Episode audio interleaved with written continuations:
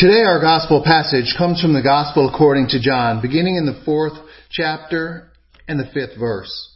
This passage is interesting for a variety of reasons, and today we will touch on one of them distinctly. To get started, let's get an understanding of the setting.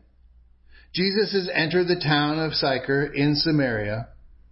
Jews and Samaritans did not get along. The Samaritans were outcasts, and the Jews looked down on them. Jews, of which Jesus is one, did not talk to Samaritans, and Samaritans stayed away from the Jews. But Jesus has just entered their area, their countryside.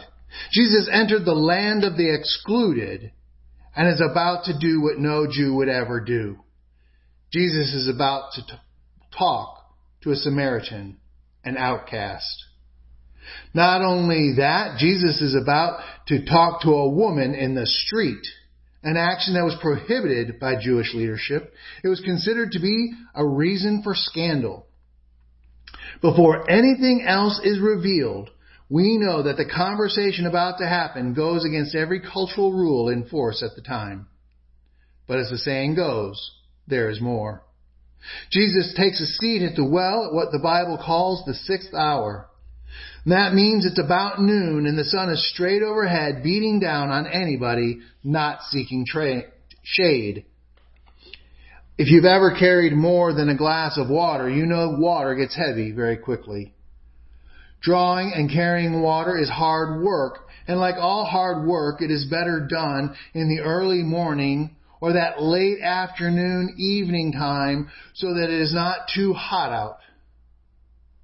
But the woman we have in this story is drawing water in the middle of the heat of the day. Why would she be doing this? Why would she not go out with the other women of the village to gather water? Why would she not help others and have others help her with the heavy labor? Why would she not be part of the social interaction and friendships that come from doing work together? She is doing this because she is not even welcome among her own people. She is an outcast of the outcasts. Therefore, she walks out at noon to get the water for her household. Even if Jesus was not God, with the power of knowing everything, he would know that there is something wrong in this woman's life. As the woman approaches Jesus, he tells her to give him a drink. Those words start a dialogue that is a slow unfolding of God's grace. The woman, a woman we will soon learn has had a rough time in life, and much of what she has endured has been at the hand of the Jews and of men, replies, we can expect with a bit of attitude, you, a man, are talking to me, a woman? You, a Jew, are talking to me, a Samaritan? You, a Jewish man, are talking to me, a Samaritan woman? Who do you think you are? Later, when the disciples arrive, they agree with her. They are shocked that Jesus is talking to a woman. She, they are shocked that they, that Jesus is talking to a Samaritan. They are shocked that all of this is happening out in the middle of the street talking to a woman in the middle of the street, this was the behavior of men talking to prostitutes, not of men who are holy. Jesus answered the woman, If you knew the gift of God and who it is that has that is saying to you, Give me a drink, you would have asked him and he would have given you living water. Now it is easy not to notice in the way it is worded here, but there is a bit of wordplay going on. Jesus doubled back on a few of his words, and some translations do a better job than others of putting it into English, so I'm going to explain it a bit. In the verse, what we have is Jesus saying, if you knew the gift of God who is speaking to you, you would have asked God for living water. Or even more simply, if you knew the gift of God, by the way, I, God, am talking to you, you would have asked me for the living water. The woman only partially gets Jesus' meaning. She didn't follow all of the wordplay either. She caught the part about her asking him for the water, but missed the part about Jesus speaking as God, the great I am. In reply, she points out two things. Mister, you have nothing to draw water with. And this well was given to us from the great father Jacob. Do you think you are better than our father Jacob? Jesus does not answer the woman directly. Instead, he tells her that if she drinks of the living water, she will never thirst again. With those words, the woman is no longer worried about Jacob's well. She wants the living water. Where can I get this living water so I will no longer thirst? So I will no longer have to draw water in the middle of the day. So I will no longer have to struggle for the basic requirement of life. And Jesus answers, Go, call your husband and come back here. Jesus has just commanded the woman to do what all Christians are supposed to do be an evangelist. Go out, call others, bring them to Jesus. In the woman's case, go, get your husband, and come back here. Then the woman tries to conceal the truth without lying. I think everybody has done this once or more in their lives. Then, later, we say to ourselves, or even say to others, I did not lie. That might be accurate, but neither did the person tell the truth. That is what the woman tries to do when she answers, I do not have a husband. Jesus immediately lets the woman know that he knows. You are right, Jesus says. You have had five husbands, and the man you are with now is not your husband. Jesus does not make the statement as an accusation. Jesus does not make the statement to assign any blame. Jesus does not make the statement to create in the woman a sense of guilt or shame. Jesus only states a fact so that she knows that he knows. The Bible scholar Francis Moloney points out that the woman at the well has lived an irregular married life and is currently in a sinful situation. But the point of verse 8 is to not expose her sinfulness. The focus is on Jesus' power to know the secrets of her intimate life. Jesus' further compliment, telling her that what she has said has been said truly, demands that the story of the woman's inner life be read as a statement of fact. Jesus' knowledge of those facts is the turning point of the narrative. His claim to give living water was beyond her grasp, but a person who tells her about the secrets of her life commands her attention.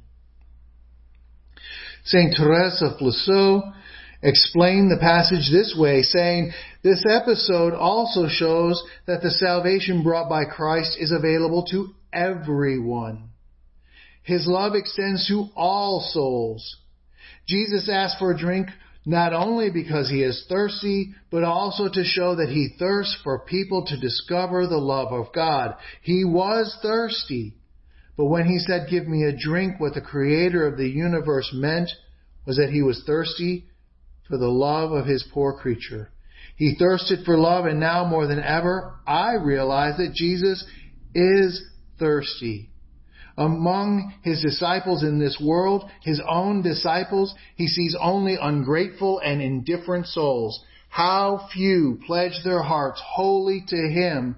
How few truly understand the tenderness of his infinite love. St. Therese of Lisieux here sees two things. The first is Jesus' love for those who are lost. No matter your life circumstances, no matter who else has turned you into an outcast, no matter who has excluded you, Jesus says, welcome, come, drink, have your thirst quenched. The second is an observation of the disciples during Jesus' time and the disciples in St. Teresa Lisieux's time. The disciples did not understand back when they were there with Jesus, and it was still true at the time of St. Teresa Lisieux, and it is still true today.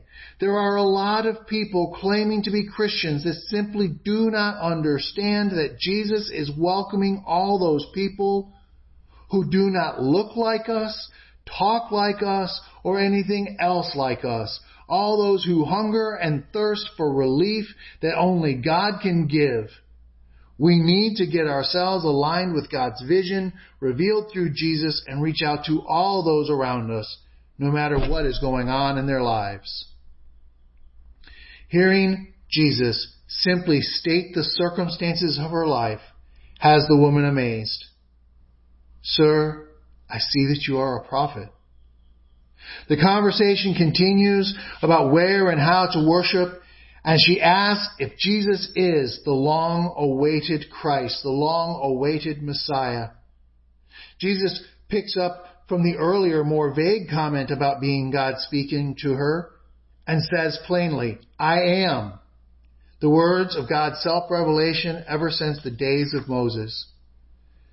Now the woman becomes the evangelist that Jesus only a short while earlier told her to be. She goes into her town and is calling out to all of those she has lived a life avoiding. Come and see the Christ. Come and see the one we have been waiting for. The others in town come and they are converted. Ephraim the Syrian, Syrian said, Jesus came to the fountain as a hunter. He threw a grain before one put one pigeon, the woman at the well, that he might catch the whole flock, all of the townspeople. At the beginning of the conversation, he did not make himself known to her. But first she caught sight of a thirsty man, then a Jew, then a rabbi, afterwards a prophet, last of all the Messiah. She tried to get, be- get the better of the thirsty man. She showed dislike of the Jew. She heckled the rabbi. She was swept off her feet by the prophet and she adored the Christ. You know that in a different gospel story, Jesus told the woman caught in adultery to go and sin no more. That is an important message and fits with the story of a married woman involved with a married man who are doing the sin that they are doing for no other reason than to enjoy themselves. Jesus did not condemn, condemn that woman either, but he did set certain expectations for her to follow. Go and sin no more. In our gospel passage today, however, the situation is different. Nobody wants to go from spouse to spouse to spouse to the point of not being able to find a real spouse, but instead settle for the person who also settles for them Nobody wants to be an outcast, especially not an outcast of the outcast, doubly excluded from life. Nobody wants a life of guilt and shame and believe concealing the details of your life is required. The woman at the well did not, in the moment, need to hear, go and sin no more. The woman at the well was hurting and thirsty and needed to hear, let me take away your thirst. Let me make you whole again. And that is exactly what Jesus said to her. Today the world has many, many more hurting people than it has whole people. People who thirst for relief that only Jesus can give. Jesus told it to his disciples, told it to his disciples then. And it is still true for us today. Look, I tell you, lift up your eyes and see that the fields are white for harvest. Already the one who reaps is receiving wages and gathering fruit for eternal life, so that the sower and the reaper may rejoice together. Let us each go into the harvest field and call the hurting and thirsty to come back with us to receive the living water. Amen.